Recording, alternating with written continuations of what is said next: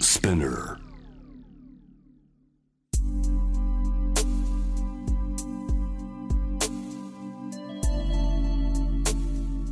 眠らない街六本木高層ビルの一室に現れる深夜の保健室重たいドアの向こう側ここでは誰もが飾らない言葉で語り始める心の声を聞き出す特別な聴診器を持って迎えるのは酒と涙と哀愁を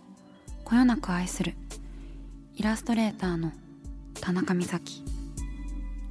恋仕事家族そして性のこと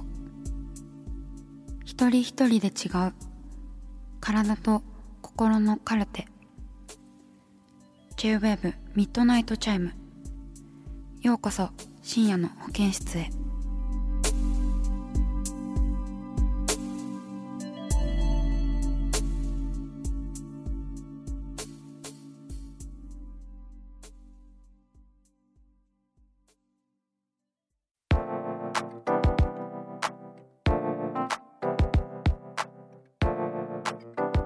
こんばんはイラストレーターの田中美咲です今夜のミッドナイトチャイムゲストをお迎えしております映画ドラマ CM 雑誌などで活躍女優モデルの二村沙さんですはい、こんよばんは。ろしくお願いしますおは願いこんばん。はいや、変な感じ、よろしくお願いしよまろす。しくお願いします二村さんはねあのもうみんな私すごい仲いい人呼びすぎてていいのかなって思うんだねけえ、ど、本当に変な感じ、今もなんか。そうだよね本当に、すごいね。にねで仕事で一緒になったことはないのかなあのー雑誌に一緒に載ったぐらいか、うん。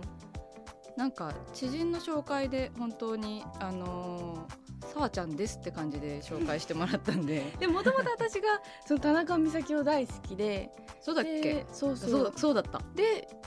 共通の知り合いにちょっとイベント行きたいんだけどツンツンってしてうんうんついてってもらって、そっからだねなんかビレッジヴァンガードかなんかで個展やってたんだよねそうそうそうその時に来てくれてそうそうですよすぐに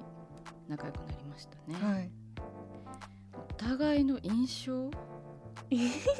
象どうだった、ねいやもう私はいもう田中美咲っていう人物をもう知っていたからやそうかあれさだっあたけどちゃんはねでも本当なんかいろんな顔あるからねいろんなな顔んあるかそうそういろんな役ができる人なんだろうなっていうのはあーなんとなく感じてて本人がさカラッとしてるんだけど話しやすいし元気だし、うんでもなんかこう私いろんなドラマとか映画見ててこの役さあちゃんがやればいいのにってなんかそれたまに言ってくれるよね。あるんだよ ねさあちゃんってなんで女優になろうって思ったの まあスカウトがきっかけだったんだけどうんそのスカウトされて、まあ、その時点ではやりたいことめちゃくちゃあってうんうんなんか動物の看護師さんになりたいとか空港で働きたいとか、うんなんかいろいろあったんだけど、うんうまあ、んその中でダンスもやっててうんでそのタイミングで迷ってるなっていう時にスカウトされてで、まあ、ダンスを活かせる仕事うんやってみたいなと思ってで芸能界に入ってうんでなぜか上京して仕事しだしたら映像の仕事が多くてうん PV とかによく出ていたイそメう最初のー方ジそがうあミューるジックビデオめちゃくちゃ出てたうんうんし出てる、そうね現在進行形で進ね行形でそうだね、ん、出てるねそうだ出てるねね嬉しいけうど、んうねんどこでスカウトされたの私ね代々木体育館でなんかなんだろうフェスみたいなのがあったのうんうんライブみたいないろんなアーティストが集まるみたういんな、うんそれにお母さんと17か8年の時に行ってうんそこでその原宿じゃんうんうんそうねそうだからそこでされちゃっ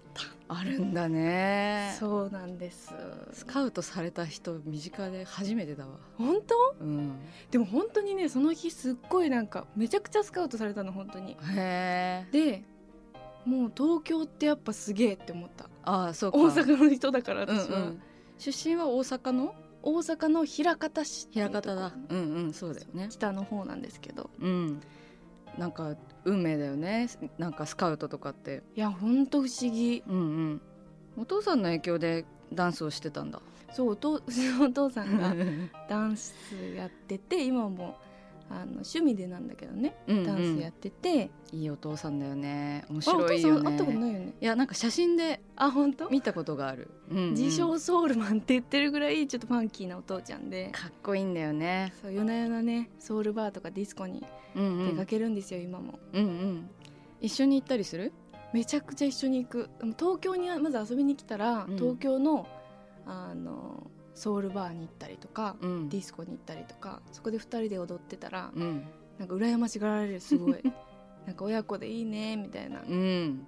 そうお父さんとはめちゃくちゃ仲いいねそれは本当素敵な親子関係だよなそう全然ないもんなでも逆父親と娘ってさ距離感難しいよね大人になったらそうだなんかね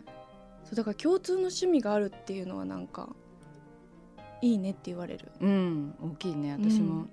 父親との共通の趣味は本当スナック通いとかおあ酒めちゃくちゃいいじゃんそでうもお酒飲んだりとかうちのお父さんすごい歌が上手なのえーだだからだなんそう一緒にカラオケとか行ったらすごい喜ぶんだろうなっ絶て対喜ぶよ思う行ってあげよう 行ってあげようでも行いっつてかないねでいすつかそれ実現できたらいいねそうだね絶対喜ぶ行っ、てあげようかしらじゃあうん、視野に入れておきます反抗期とかはなかった反抗期があったんですよあったんですかあのあれは中学2年生ですかねほ中学校2年生の時、まあ、やっぱりこうあの時期ってあれじゃないですかう、うん、あの構われすぎても嫌だし、うんうんほっとかれすぎてもあ私一人だってなるなんかうんうんうそんういう時期じゃないですか、だからそういう時期は本当にもう勉強も学校も行きたくないみたいなあ感じだって勉強もしたくないし高校とかどっちでもいいあしみたいな感じでしたね、まあそれでも諦めずに先生とうんうんうんあの家族があの私を見放さずにいてくれたからうんうん今私がここにいるって感じですね、うんそん泣いちゃう よ泣いちゃうよ、大丈夫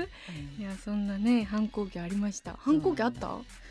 かなさそうだよね反抗期私はあんまりないかもね覚えてないかななんか本当にずっと絵を描くのが好きだったから、うんうんうん授業中もねなんか絵描いてるとあんまりさ、バレないっていうかなんか、まあそうだよね勉強してるみたいに見えるから、うんうんうん誰も何も言わなかったのそしたらなんかぬるっとうん成績が最下位みたいな感じ で、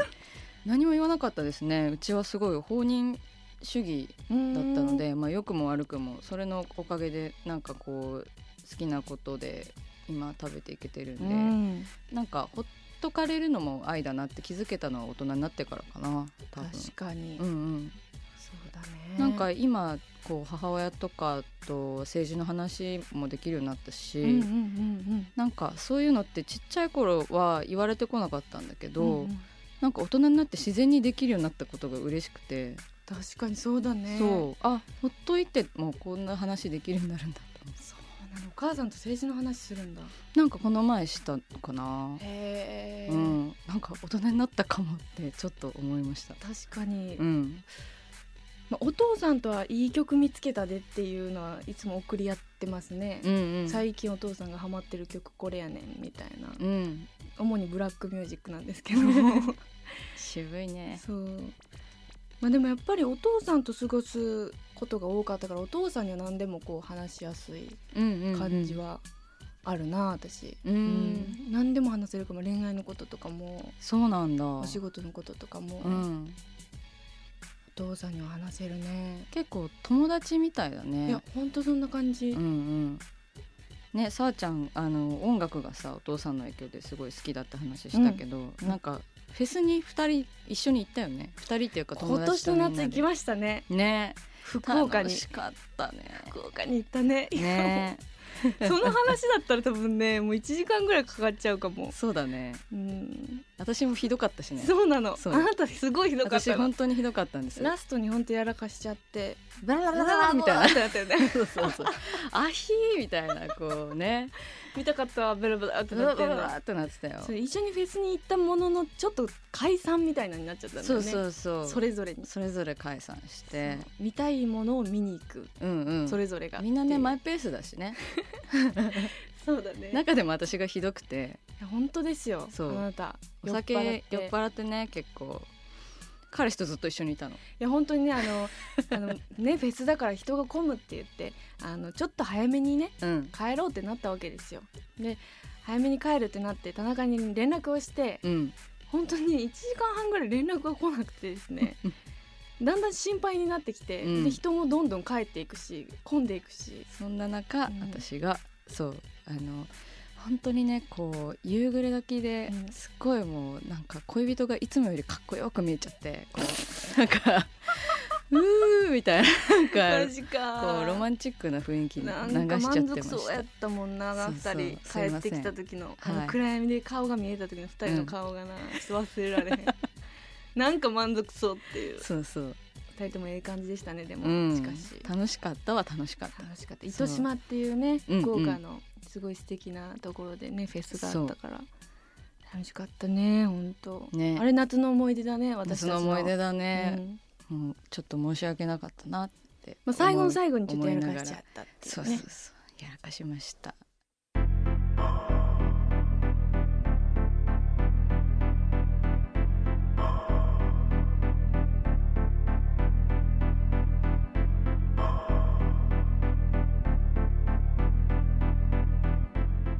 真夜中だから話せる体のこと心のこと JWEB ミッドナイトチャイム公式サイトとインスタグラムは24時間オープンしています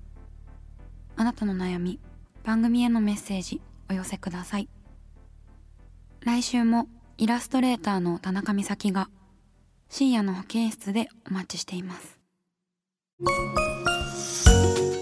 キャリコン編集長通信仕事と人生の話をゆるゆるとパワードバイミモレこのポッドキャストではミモレ編集長の河原咲子が時には一人で時にはゲストをお招きしキャリアコンサルタントの資格を生かして仕事と人生そして職業キャリアだけじゃないライフキャリアの話を誰にでもわかりやすくゆるゆるとお話します毎週金曜日に新しいエピソードを配信中ですぜひ一度聞いてみてください